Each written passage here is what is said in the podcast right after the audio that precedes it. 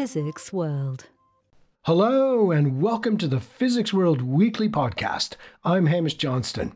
Coming up in this episode, I'm going to preview some exciting new content on the Physics World website, including a feature article that explains how physicists are trying to understand why society is becoming more angry and polarized.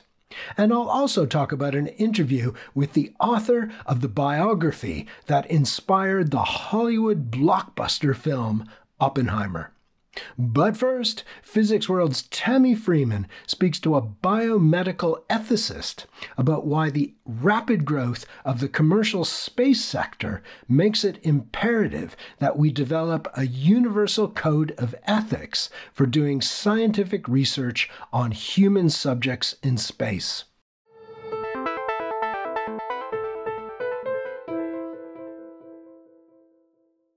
Scientific research on humans in space is crucial to maximise the safety of future space flights.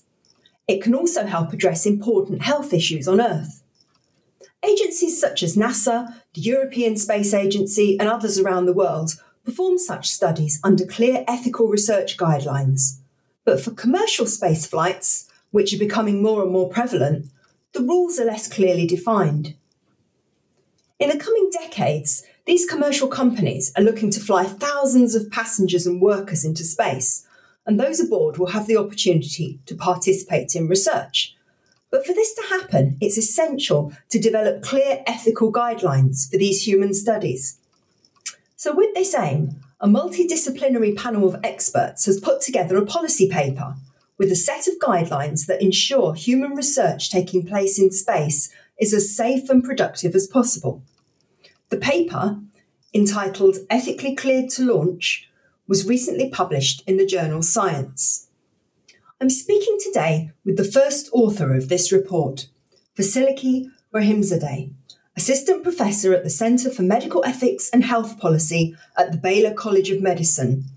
Hello, Vasiliki. Thanks for coming on the podcast. Thanks for inviting me. So, this policy paper came out of a workshop that was held to discuss these potential ethical concerns for commercial space research. So, what or who prompted this workshop? Why was it needed? So, as you rightly mentioned, Baylor College of Medicine um, is one of only a few space medicine programs um, in in the country, and so naturally we see a lot of human subjects research um, in in space medicine and in space flight. So, this report actually was born from a research ethics consultation um, I did with some colleagues here at the Center for Medical Ethics and Health Policy, um, helping the Translational Research Institute for Space uh, health here at Baylor on the ethics of recruiting healthy volunteers for um, a study on intracranial pressure um, in spaceflight. And so, in that study, there were involvement of um, commercial spaceflight companies, um, and it in doing a write up and an ethical analysis um, of that study, it exposed really different rules um, and regulations for research involving humans when it was sponsored by a government or a space agency like NASA um, versus commercial spaceflight companies. And so, in um, writing up this, this analysis, we um, identified a need to bring together this multi stakeholder group that was comprised um, of US regulators, bioethicists, um, space lawyers, and as well as former astronauts and uh, space medicine physicians to come up with um, a sort of ethical code of conduct, if you will that um, we you know embarked on to evaluate what principles and practices should perhaps be carried over from existing policies um, and what new ethical issues um, had to be considered for the commercial spaceflight context and you know the framework is really needed um, on at least two accounts right now. So the first is that in the United States, the Federal Aviation Administration um, is reviewing new flight regulations for safe commercial space vehicles, and um, they're reviewing these new uh, regulations in the context of an existing moratorium um, on, uh, on on those regulations that expires at the end of the month. Um, secondly, the US is also set to decommission their involvement in the International Space Station, or the ISS, by the year 2030, um, which still remains the only collaborative um, low Earth orbit research hub among spacefaring nations to date. So, this move is really paving a direct path for commercial spaceflight companies to fill in this gap. Um, and indeed, you know, companies are racing to secure these government contracts to build new space stations um, in the ISS instead that we expect um, lots of human research to be conducted. Okay, so basically, the, the framework that your team developed, you came up with these four key principles. So we'll have a look at some of these. So the first one is social responsibility. So, in other words, those who are privileged to travel in space should contribute to research that benefits all of society. Do you think passengers on commercial space flights will be willing to take part in research studies?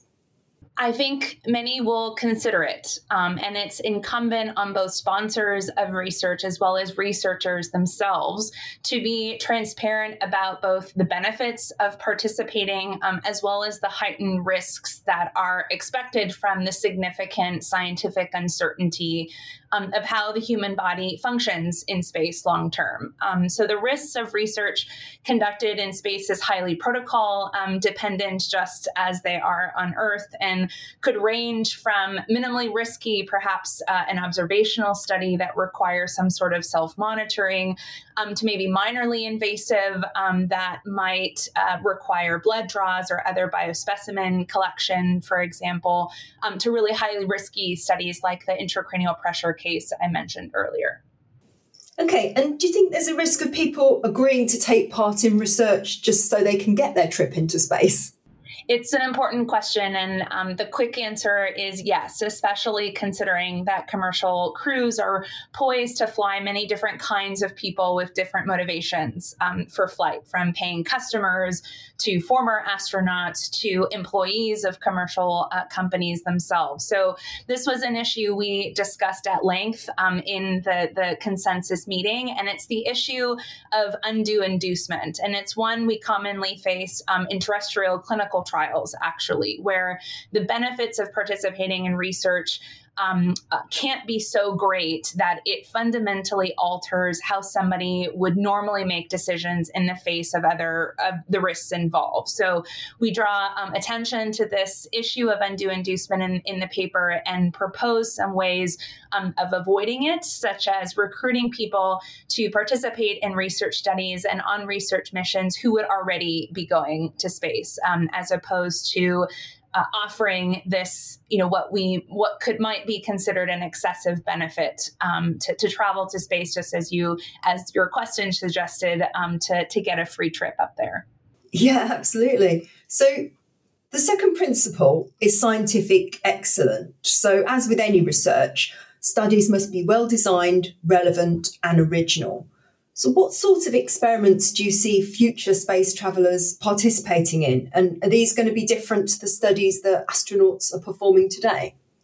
Well, if the past decades of NASA research and, and um, ESA research are any indication of the variety um, of studies, that potential for variety is also very great. Um, so, the studies we should expect to see are those that attempt to answer you know, lingering questions about humans thrive um, in space environments long term. So, just last week, um, NASA astronaut Frank Rubio just broke the record for the longest space mission by a U.S. astronaut, um, and that was 355 days. So, considering that it will take nearly seven months to reach Mars and at least that long to return, future studies will really need to focus on how to sustain human life in space for longer. So, research um, I find particularly compelling are those that study human behaviors and psychology and mental health um, on long duration space missions. Questions like what do crews uh, on a mission do with their dead or their sick? Um, and how do we ensure the safety and welfare of people with various disabilities who have different clinical needs and who we expect um, to be uh, flying with commercial spaceflight companies in the near future. So these are the questions that um, I think are necessary in order to make spaceflight um, and long duration missions safer for um, everyone. Okay, that's that's interesting. That's is indeed a lot different to the sort of things I guess that they're looking at now. Um, so the third principle is proportionality. So this is maximizing the value of the study while minimizing harms to participants. Um, and you've sort of touched on this already.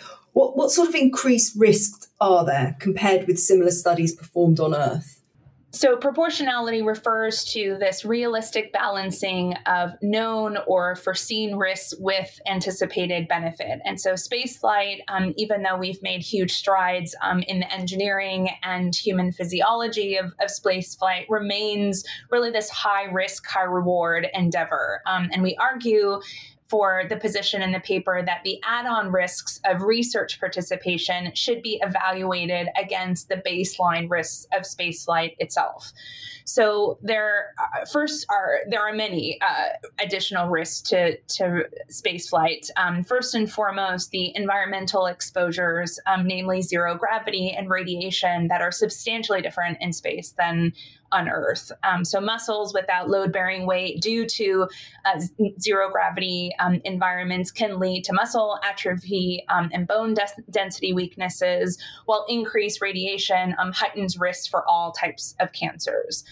Um, another risk that's not often considered a physical one, um, but rather an emotional or mental health one, is the, the risk of isolation and loneliness um, of being in space. And so this can have significant impacts on someone's um, mental well being and, uh, and, and remains a considerable risk of people who participate in research or who will fly um, in space long term.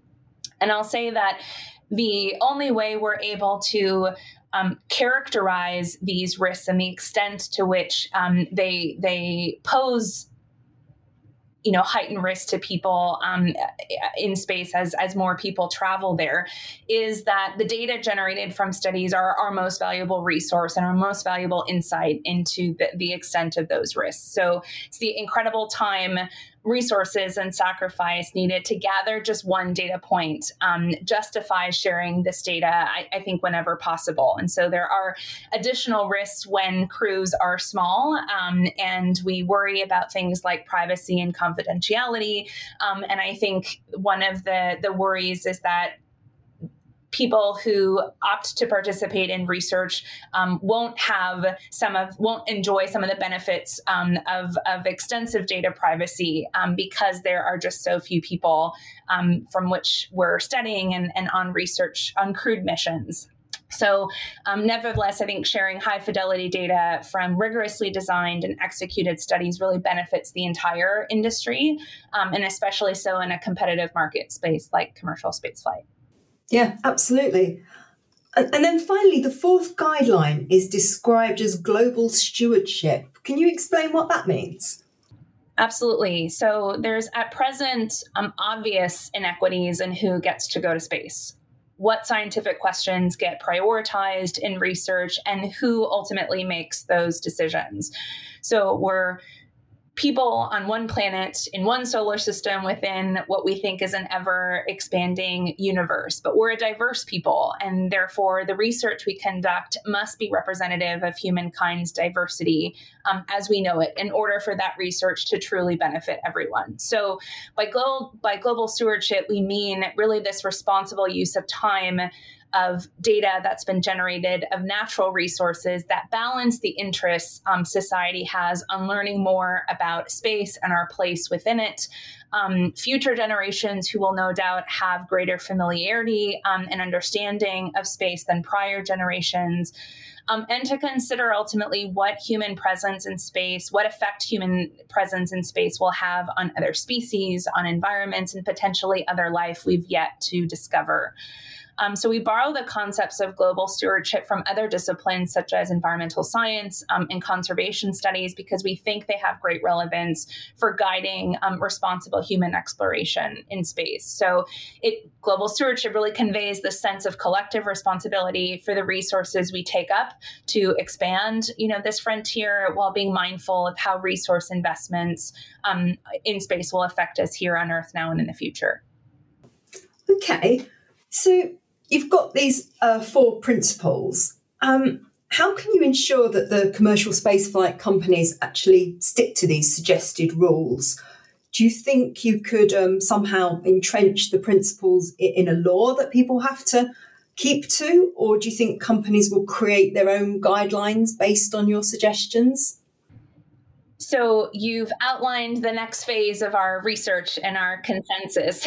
so we are um, in, you know, the next the next phase is really looking to how we um, entrench these best practices in um, not only regulation, but also in guidelines that commercial companies um, can demonstrate, you know, good faith in good faith to the public and to other stakeholders um, that the the research they're conducting has uh, is both scientifically valuable and socially valuable. So, um, at present, you know, there are, are, different arms and different policy levers that can be used um, to incentivize uh, commercial companies and, and other stakeholders to um, adopt some of these practices. So, regulation uh, is just one.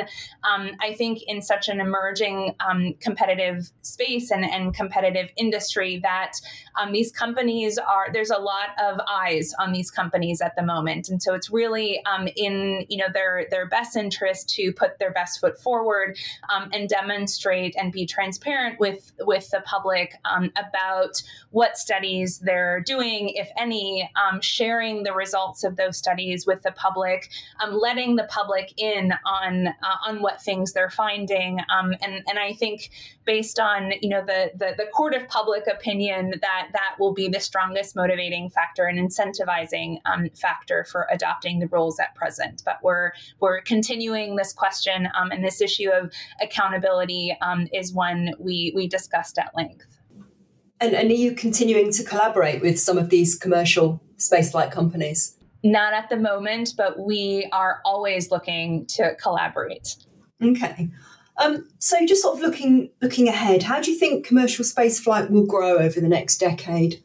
I believe we'll witness in our lifetime um, more and more advanced research missions that fly to farther distances in our solar system. Um, I believe the commercial, you know, spaceflight industry um, will expand both in number um, and in sophistication. Um, I believe that with artificial intelligence and machine learning, we'll be will be able to better understand um, what changes happen to the human body, even at the molecular level, um, in real time, and be able to personalize risk calculi for any prospective person um, who wishes to travel to space. So I think the scientific innovation and technological innovation um, will expand considerably with greater um, commercial industry involvement, um, as well as you know our understanding of the built um, environment within space uh, vehicles. So these are just some of the things to look forward to.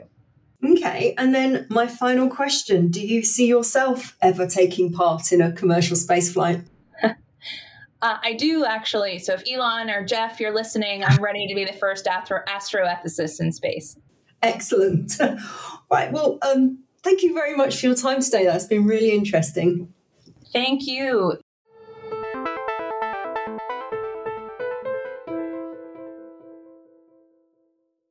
That was the ethicist Vasiliki Rahimzadeh in conversation with Physics World's Tami Freeman. It's rare that a film is made about a physicist in the first place, and it's even rarer for such a film to be a blockbuster. But since its release in July, the movie Oppenheimer has taken nearly $1 billion at the box office, making it the highest earning biographical film ever. The film is based on the Pulitzer Prize winning biography of Robert Oppenheimer called American Prometheus The Triumph and Tragedy of J. Robert Oppenheimer.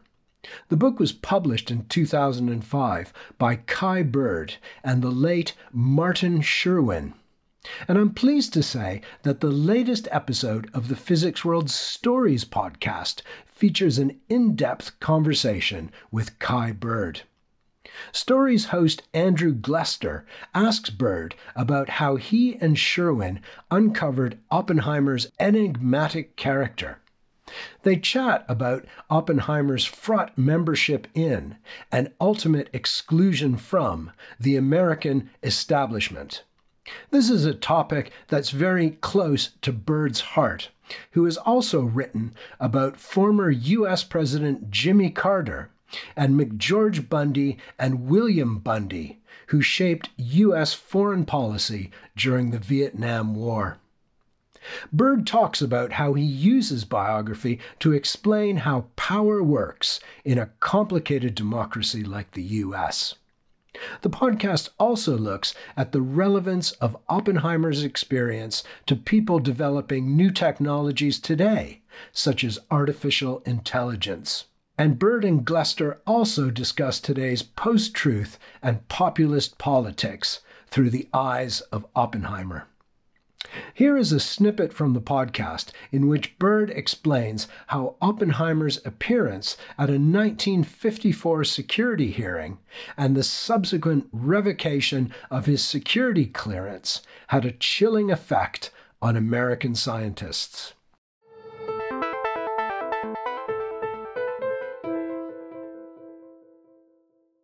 You know, Oppenheimer's life and what happened to him is a a, a major lesson. You know, in, in 1945, he was hailed in America as a, as the country's most famous scientist. His image was put on the cover of Time and Life, and uh, and then nine years later, he is literally destroyed in this kangaroo court of a security hearing and humiliated and uh, stripped of his security clearance and disinvited thereafter from university speeches that had been scheduled. And, you know, he becomes, he was once a scientist who was also a public intellectual speaking out about public policy issues.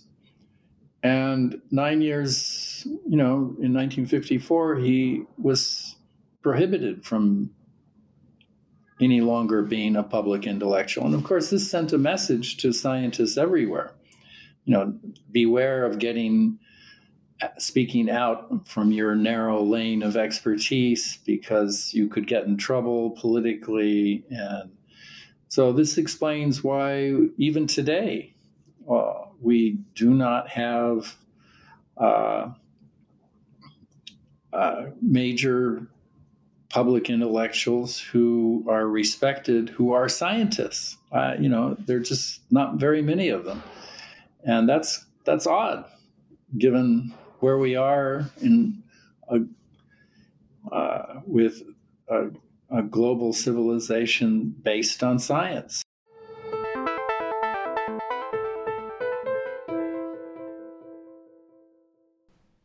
To hear that interview, check out the latest episode of the Physics World Stories podcast.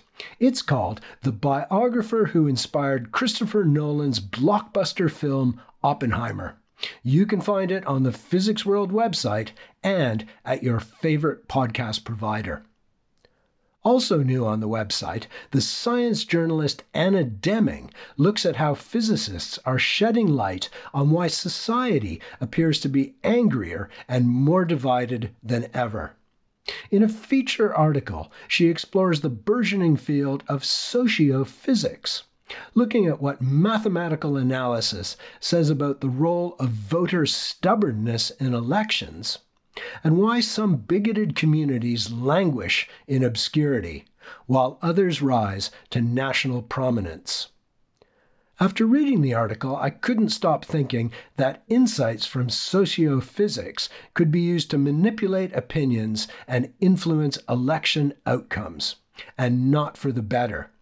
But as the French sociophysicist Serge Galam tells Demming, this is like any scientific discovery. It can be used in a good way or in a bad way. See what you think. The article is called The Laws of Division Physicists Probe into the Polarization of Political Opinions. Today, it's unlikely that a sociophysicist would also lead the field in cosmology, quantum computing, and string theory. Physics has become highly specialized, and it seems like the days of the polymath are well and truly over. But things were different in the 18th and 19th centuries, when the polymath Thomas Young famously turned his attention to the optics of the double slit, the mechanics of elastic materials, and much, much more. Indeed, Young also did important work on fluids and human vision, was a trained physician, and as a self trained linguist, he helped decipher the scripts on the Rosetta Stone. On the Physics World website, the UK's astronomer royal Martin Rees looks at Young's many accomplishments through the lens of the book The Last Man Who Knew Everything, Thomas Young, which is by Andrew Robinson.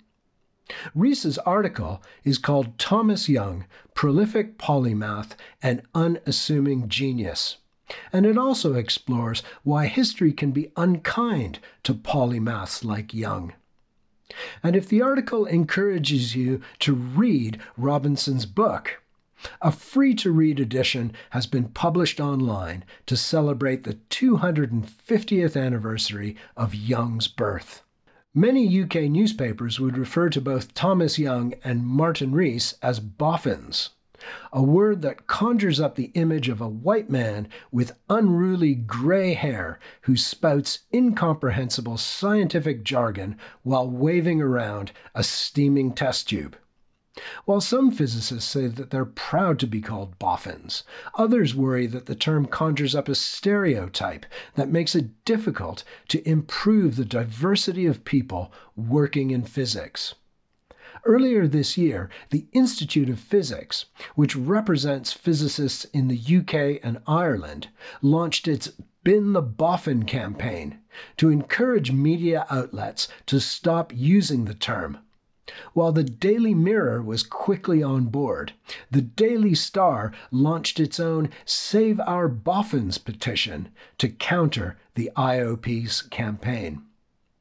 On the Physics World website, Rachel Youngman, the Deputy Chief Executive of the Institute of Physics, explains why the IOP is politely but firmly asking the media not to use the term. That article is called Why the Institute of Physics Launched a Campaign to Get the Media to Bin the Boffin. I'm afraid that's all the time we have for this week's podcast. Thanks to Vasiliki Rahimzadeh and Tami Freeman for joining me today. And a special thanks to our producer, Fred Isles. We'll be back again next week. But until then, goodbye.